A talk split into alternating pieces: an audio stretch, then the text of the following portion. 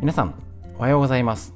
5月31日火曜日第297回手作り酵素ラジオ。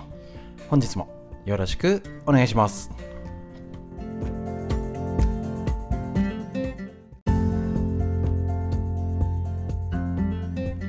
ちら手作り酵素ラジオは埼玉県本庄市にあります芦沢治療院よりお届けしております。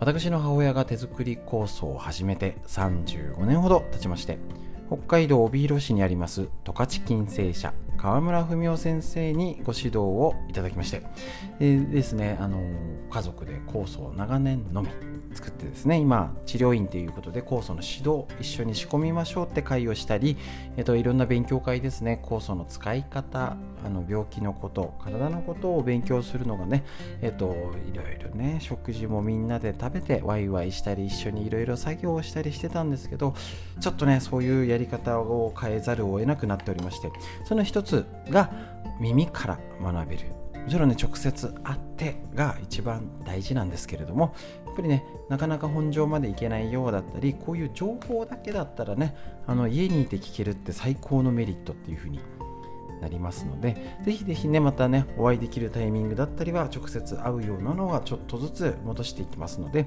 えー、とやりながら、えー、と直接だけじゃなくてこういう間接的なのも一緒に付き合っていけたらと思いますし逆にねこうやってラジオとかストレッチで毎日会ってますっていう方でなんか距離が近くなった気もしております今日も最後までよろしくお願いします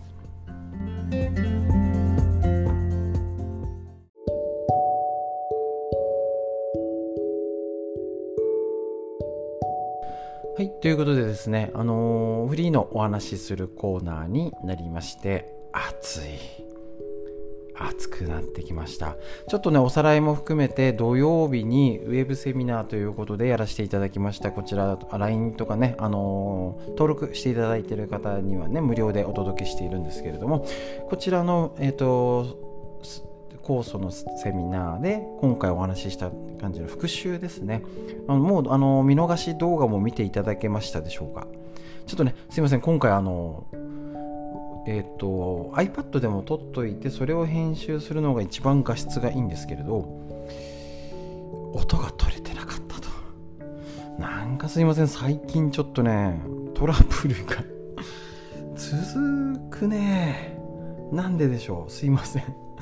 音が取れてない。何も意味ない動画が延々と流れるというね。なのであのその時に Vimeo ってやつでスマホでも見れるよなんてやつが録画版でえっと、バックアップとして撮っておいて、そっちの方がね、どうしても画像が荒いんですけどね、ないよりはいいということですいません。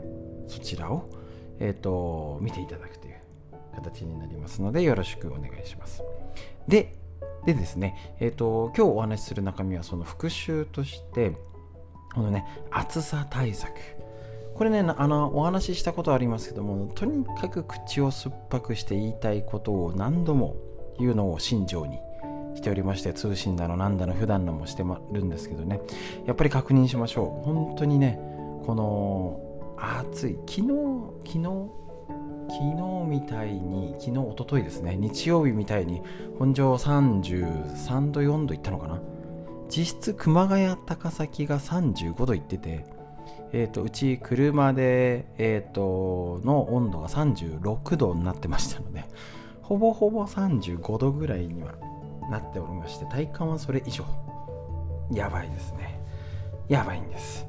ただこれで意外と夜涼しくなりましたよね。まあそれはそうだよね。さすがに真夏じゃないんだしっていうのをちゃんと自覚しましょう。つまりあの暑い時はエアコン使いましょう。だいぶねやっぱ熱中症で運ばれた方外で動いたりとか運動してる部活の子たちが救急車で運ばれたなんてねラジオあのニュースでもやっておりました。そういう場合は気をつけましょう。絶対ダメです。水分をとってね無理に動かない。ただ温度が少し下がったり夜なんかも調子づいてというか真夏じゃないんですよ。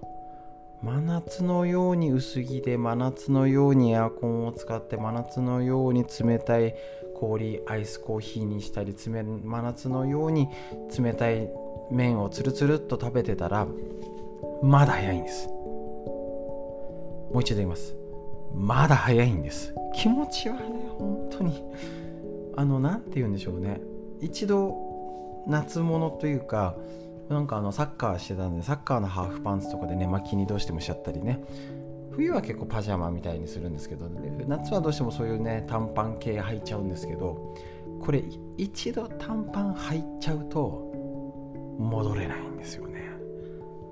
そうなんです。なのでもうとにかくあったかいおつゆにあったかいコーヒーですね。今朝も朝ごはん食べたのが。もうねまだいけますからね。あの外に行って外の暑い中になんかキムチ鍋食えって言ってるわけじゃないですからね。本当に。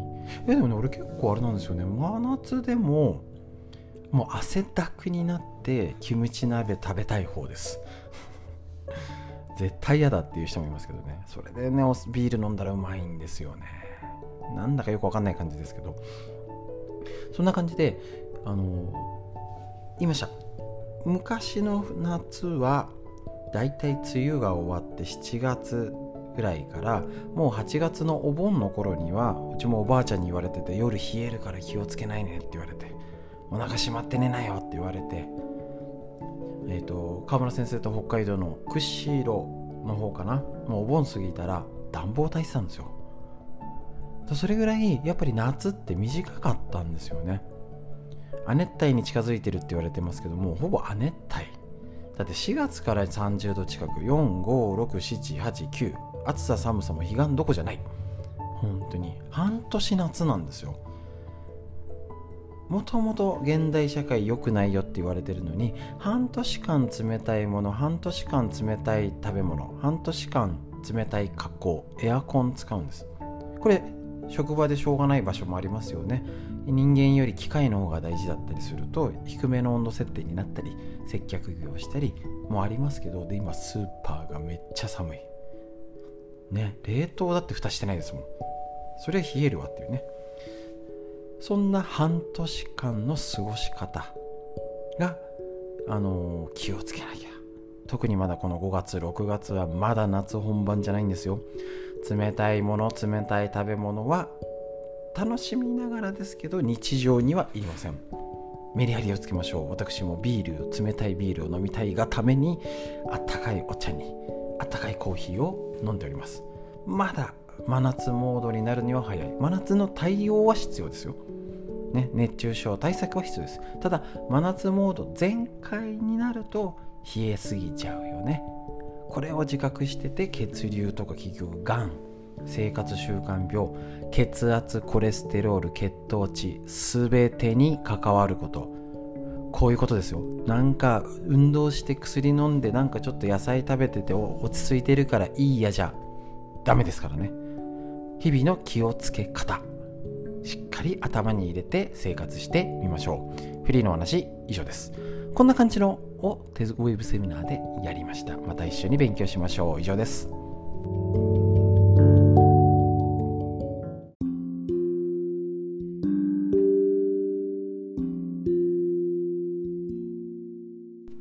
さあ続いて脳にいいこと辞典。参考に白沢拓司先生監修。本当に聞くことだけを集めましたということで今脳と心のこと。本当にこの本またやり直しますか最初から。ラジオだし。ね。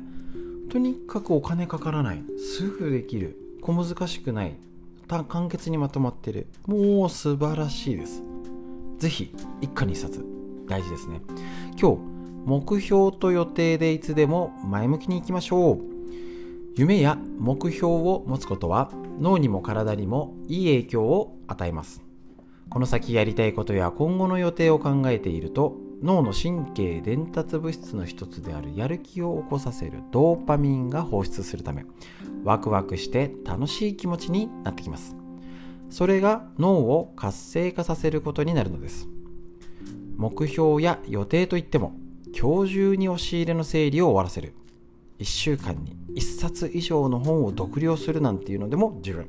だから結局はあのやっぱ目標予定とかを明確にするって大事なんでしょうね。何にもなく生きてるって人の方が少ないかもしれないですしそれぞれ予定ってあるじゃないですか。あゴミ出しとか何でもいいですけど。ゼロではないんですよ。多分この夢や目標を持つことが大事だっていうことの確認作業が大事なんかと思ってます。これここに書いてないんですよ。だからであ書いてあるじゃん。書き出してみる。これ大事なんですよ。書いてみてください。今日予定。今日中に押し入れの整理を終わらせるとか。ね。ゴミ出し忘れとか。明日のゴミの準備を何時にしておくとか。また1年先2年先10年先の長期的な予定を立てましょう。ね。10年後まあそんな生きちゃいないよ。もうそんな時に元気じゃないよって思ってるあなた。もうね私は信じません。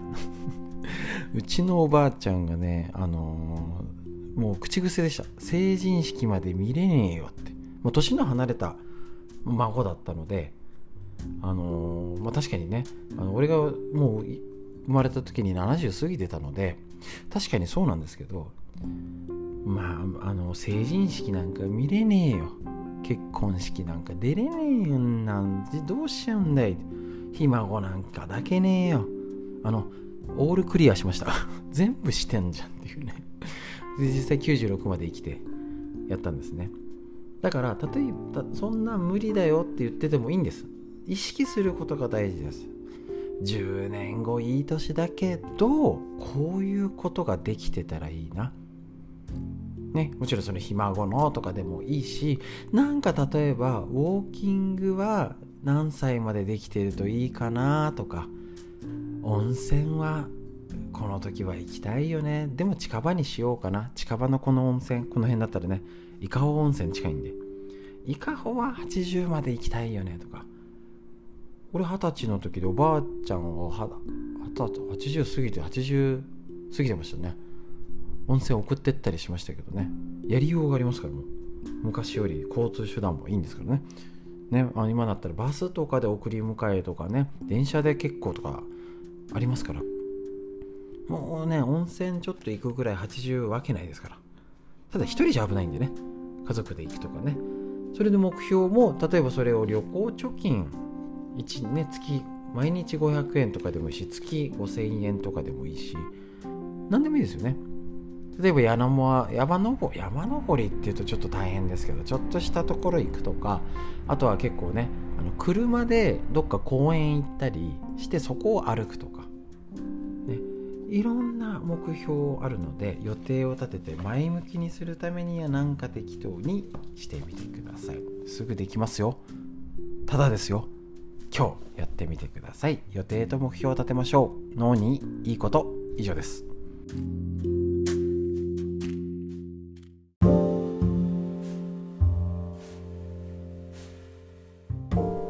続いてみんな知りたい東洋医学の知恵。緑薬品漢方堂の毎日漢方体と心をいたわる365のコツ夏目社ということで東洋医学の知恵をやっていきたいと思います。こちら、えーと、5月31日のページ。ね冷え性よく出ますねこれね。冷え性の人こんな生活を送っていませんか？気をつけましょう。冷え性の人を見ているとその生活スタイルにも原因があると感じることがあります。だから冷やすことやっちゃってるんですよね。第一に冷えやすい服装。あります特に若い子とかねそんなへそ出してみたいなねあるんですよね。ファッション性を重視するあまり冷たい風が吹き始めているのに薄着の人冬などの短いソックスを履いている人ストッキングを履かない人を実によく見かけます。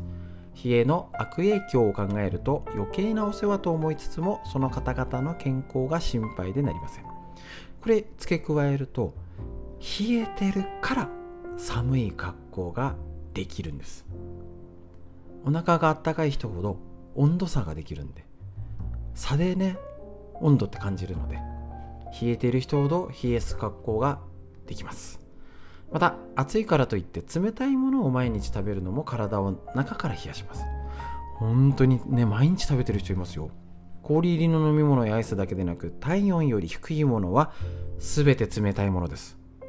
これ東洋医学ねなるほどって思ってるんです。体温より低いものは冷たいものです。ね、もう冬でも和和食屋さんでも氷水出てくるしアイスうちの子アイス毎日のように食べてっていう人にねもう突っ込んじゃうんですよ。なぜあると。なぜ食べれると。子供は学校帰りに今日の分とか箱買いして大人がいいって言ってアイス買えません。近くにいる大人が買うからです。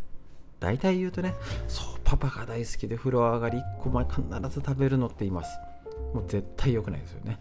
暑い時にとか楽しみに食べるものです。熱は動くことで発生するのであまり動かない人にも冷えは多い。パソコン座りっぱなし。シャワーだけの人も冷えます。昨今はどこへ行っても夏は冷房ガンガンに効いているのでそんな一日の冷えを取るにはシャワーだけでは不十分ということで体をしっかり温めましょうということになりますのでねぜひぜひ体を元気に過ごす方法をこういう先人の知恵を活用してただ冷えてるんじゃないっていうよりこういうこと本だったりラジオを聞いてこれどう？っていう風な体の健康を話のネタにしましょう。ね、ただ文句言ったり愚痴ばっかり言ってたらね人寄りつかないですからねもうそういう人生ですからまあしょうがないんですけど私だったらねいい情報を交換してできたらなと笑顔で過ごしたいなと思っておりますので、ね、ぜひいい情報で、ああ、それいいねとかね、そうなんだよね、分かっちゃいるけどっていう会話を少しでもして意識してみましょう。東洋医学の知恵、以上です。